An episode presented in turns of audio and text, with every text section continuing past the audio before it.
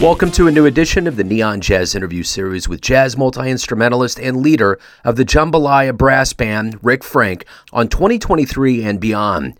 We initially caught up with Ric in 2018, and so much has happened since then. Along with the pandemic, he was diagnosed with cancer and has gone through quite a bit to get his strength back and up and ready to go in this new 2023 year. Neon Jazz actually got a big stack of music in the mail and had to catch up with this Dayton, Ohio native, now in New York City to find out what's been going on. We talk about quite a bit. Enjoy this interview. Hey man, it's great to catch up with you. Thank you for the for the nice package of music in the mail. Oh, my pleasure. I, I hope you're enjoying them. Absolutely, I am. And and it's weird. I was looking back to get a specific timestamp on when we spoke before, and man, that was a whole different time on planet Earth, wasn't it? I don't even recall. Uh, have we talked on the phone before? It was 2018. Oh, no wonder I don't recall. I'm surprised I did, but I knew when the package came in, I'm like, I know I talked to Ric before because I'm getting to that point where uh, there's been so many interviews, I get lost in the halls of everything sometimes. So yeah, it's great. Sure. To, it's great to, to to catch up with you again. And I guess my first question, which was kind of my precursor, was you know, when we interviewed, it was a different time. We've lived through this pandemic. It really hit the artist community and the jazz community hard. And I'm oh, curious yeah. how how did you survive that time period, especially in light of the fact that we're kind of coming out of it now and things are picking back up? Well, uh, a lot has happened to me uh, since we last talked. Sure, uh, in 2019, uh, the uh, release of Havana to New Orleans was uh, in the first round of balloting for the Grammys. Um, it didn't make it to the final uh, you know, nomination, but it was a great honor uh, to uh, have been in the first round. Um, and then at the end of 2019, I was diagnosed with thyroid cancer. Um, and I had surgery January 11th of 2020 um, in March. Um, I'm trying to think. I think it was possibly just before the pandemic hit. I started radiation and chemo, um, and finished that April 21st of 2020.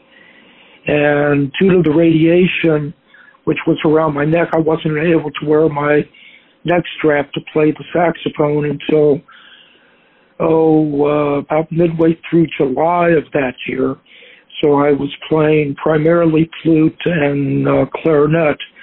And because of the pandemic, there were no gigs, so it was like, well, at least I don't have to worry about turning down gigs. um, and then in August, I started having a situation which turned out to be pneumonia. Eventually, none of the uh, antibiotics were working, and it got so bad. Uh, middle of September, I ended up in the hospital for like two weeks, and I was really sick. When I came out, uh, it took a while before you know I was really had the strength to play more than a few minutes at a time. Uh, it was hard for me to walk more than say uh, a block, block and a half here it's taken a while to uh, get my strength fully back, but the band has been maybe a year and a half or something. We've been doing some gigs, but they were all outside, um, except for one uh, last spring. We did one in a club, uh, but we were doing uh, memorials or jazz funerals uh, outside. In fact, we just did one not quite a month ago, or maybe it was about a month ago. And it's been uh, slow to uh, to come back. Uh, also, uh, I guess it's almost a year. Uh, I switched managers. It's still a slow go. Um, I'm doing, you know, some hustling on my own locally. It's just uh, very slow for us right now. Um, but I'm getting lots of ideas uh, for new compositions and just sort of keeping them stored in my head for the moment. Hopefully, uh, within the next uh, few months, I'll actually start writing again with all that. So, how do the crowds feel? You know, do the crowds feel different now? Mm, no. I mean, you know, the, uh, jazz funerals that we did, we had, you know, uh, the first one we did, uh, which was uh, more of a memorial. Uh, we had uh, a good crowd following behind us, you know, during the second line, and uh, it was joyous and. Uh, you know, people were outdoors, so they weren't concerned. And also, I think it was at a point where the pandemic had, there was sort of a lull in before it, uh, it was a year ago this last August, I believe. And there was a lull before there was an uptick again uh, in the fall. And then the one we just did up in the Bronx, uh, small, but uh, joyous, the woman who had passed away was uh, born and raised in New Orleans, and so it was her desire to have a second line.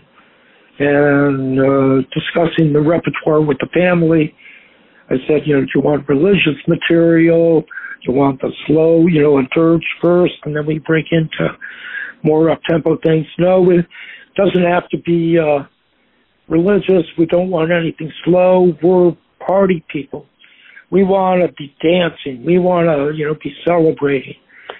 That's what we did, and they loved it. And it was it was a wonderful, beautiful uh, uh, event.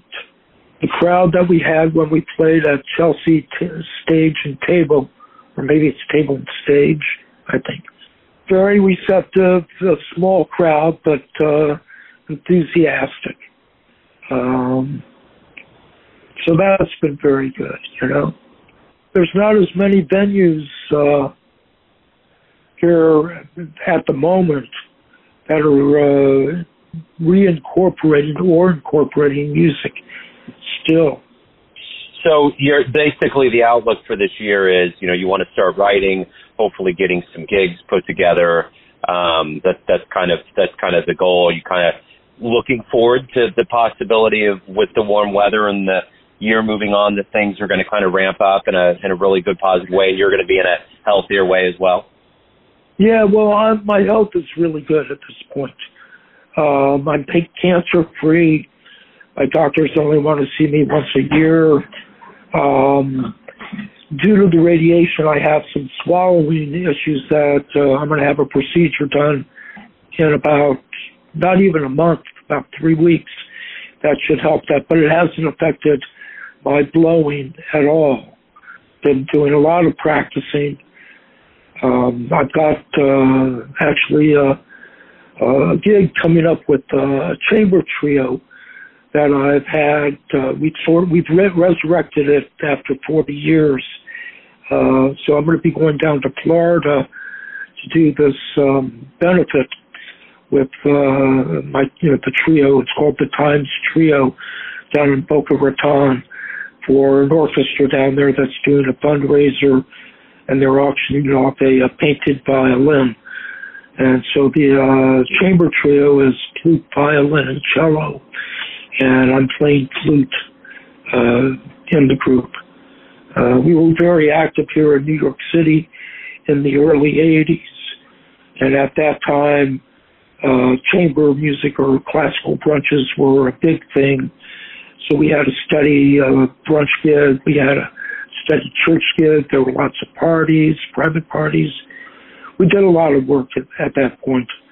And then uh, the classical branches uh, went out of fashion, and uh, my cellist moved. The violinist uh, left the group, and my cellist actually married a violinist and then they ended up moving down to Florida. And just within the last uh, six months, we've started doing some live streaming on uh, Facebook and doing some uh, uh, videos. Um, so uh, getting that up and going again. trying to get the brass band going again. You know, I'm looking forward to doing more with both of those projects. So as we look into this new year, where is the best place for anyone to get any updates on, you know, any gigs, any recordings that might be coming up, anything related to uh, Jambalaya or what you're up to? Where, where can they go? Uh, for Jambalaya, the best place is uh, the website, uh, www.jambalayabrassband.com.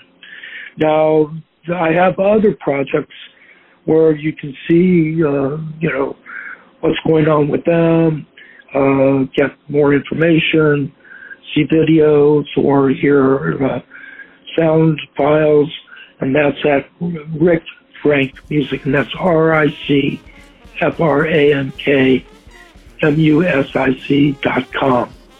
Beautiful, Ric. Hey, thank you again for sending over the music. It's wonderful to catch up with you in a much better place here in 2023. And I look forward to spinning this on the show and hopefully talk to you down the line. Yeah, well, thanks so much for uh, reaching out, Joe. And uh, it's always great to catch up. Thanks for listening and tuning in to another Neon Jazz interview. We give you a bit of insight into the finest players in New York City, Kansas City, Ohio, and spots all over the world, giving fans all that jazz. Thanks to Ric for reaching out and for all of his time. If you want to hear more interviews, go to Famous Interviews with Joe Dimino in the iTunes Store or Spotify. Visit Neon Jazz at YouTube.com, and for everything Neon Jazz all the time, go to the neonjazz.blogspot.com. Until next time, enjoy the jazz, my friends. Neon Jazz.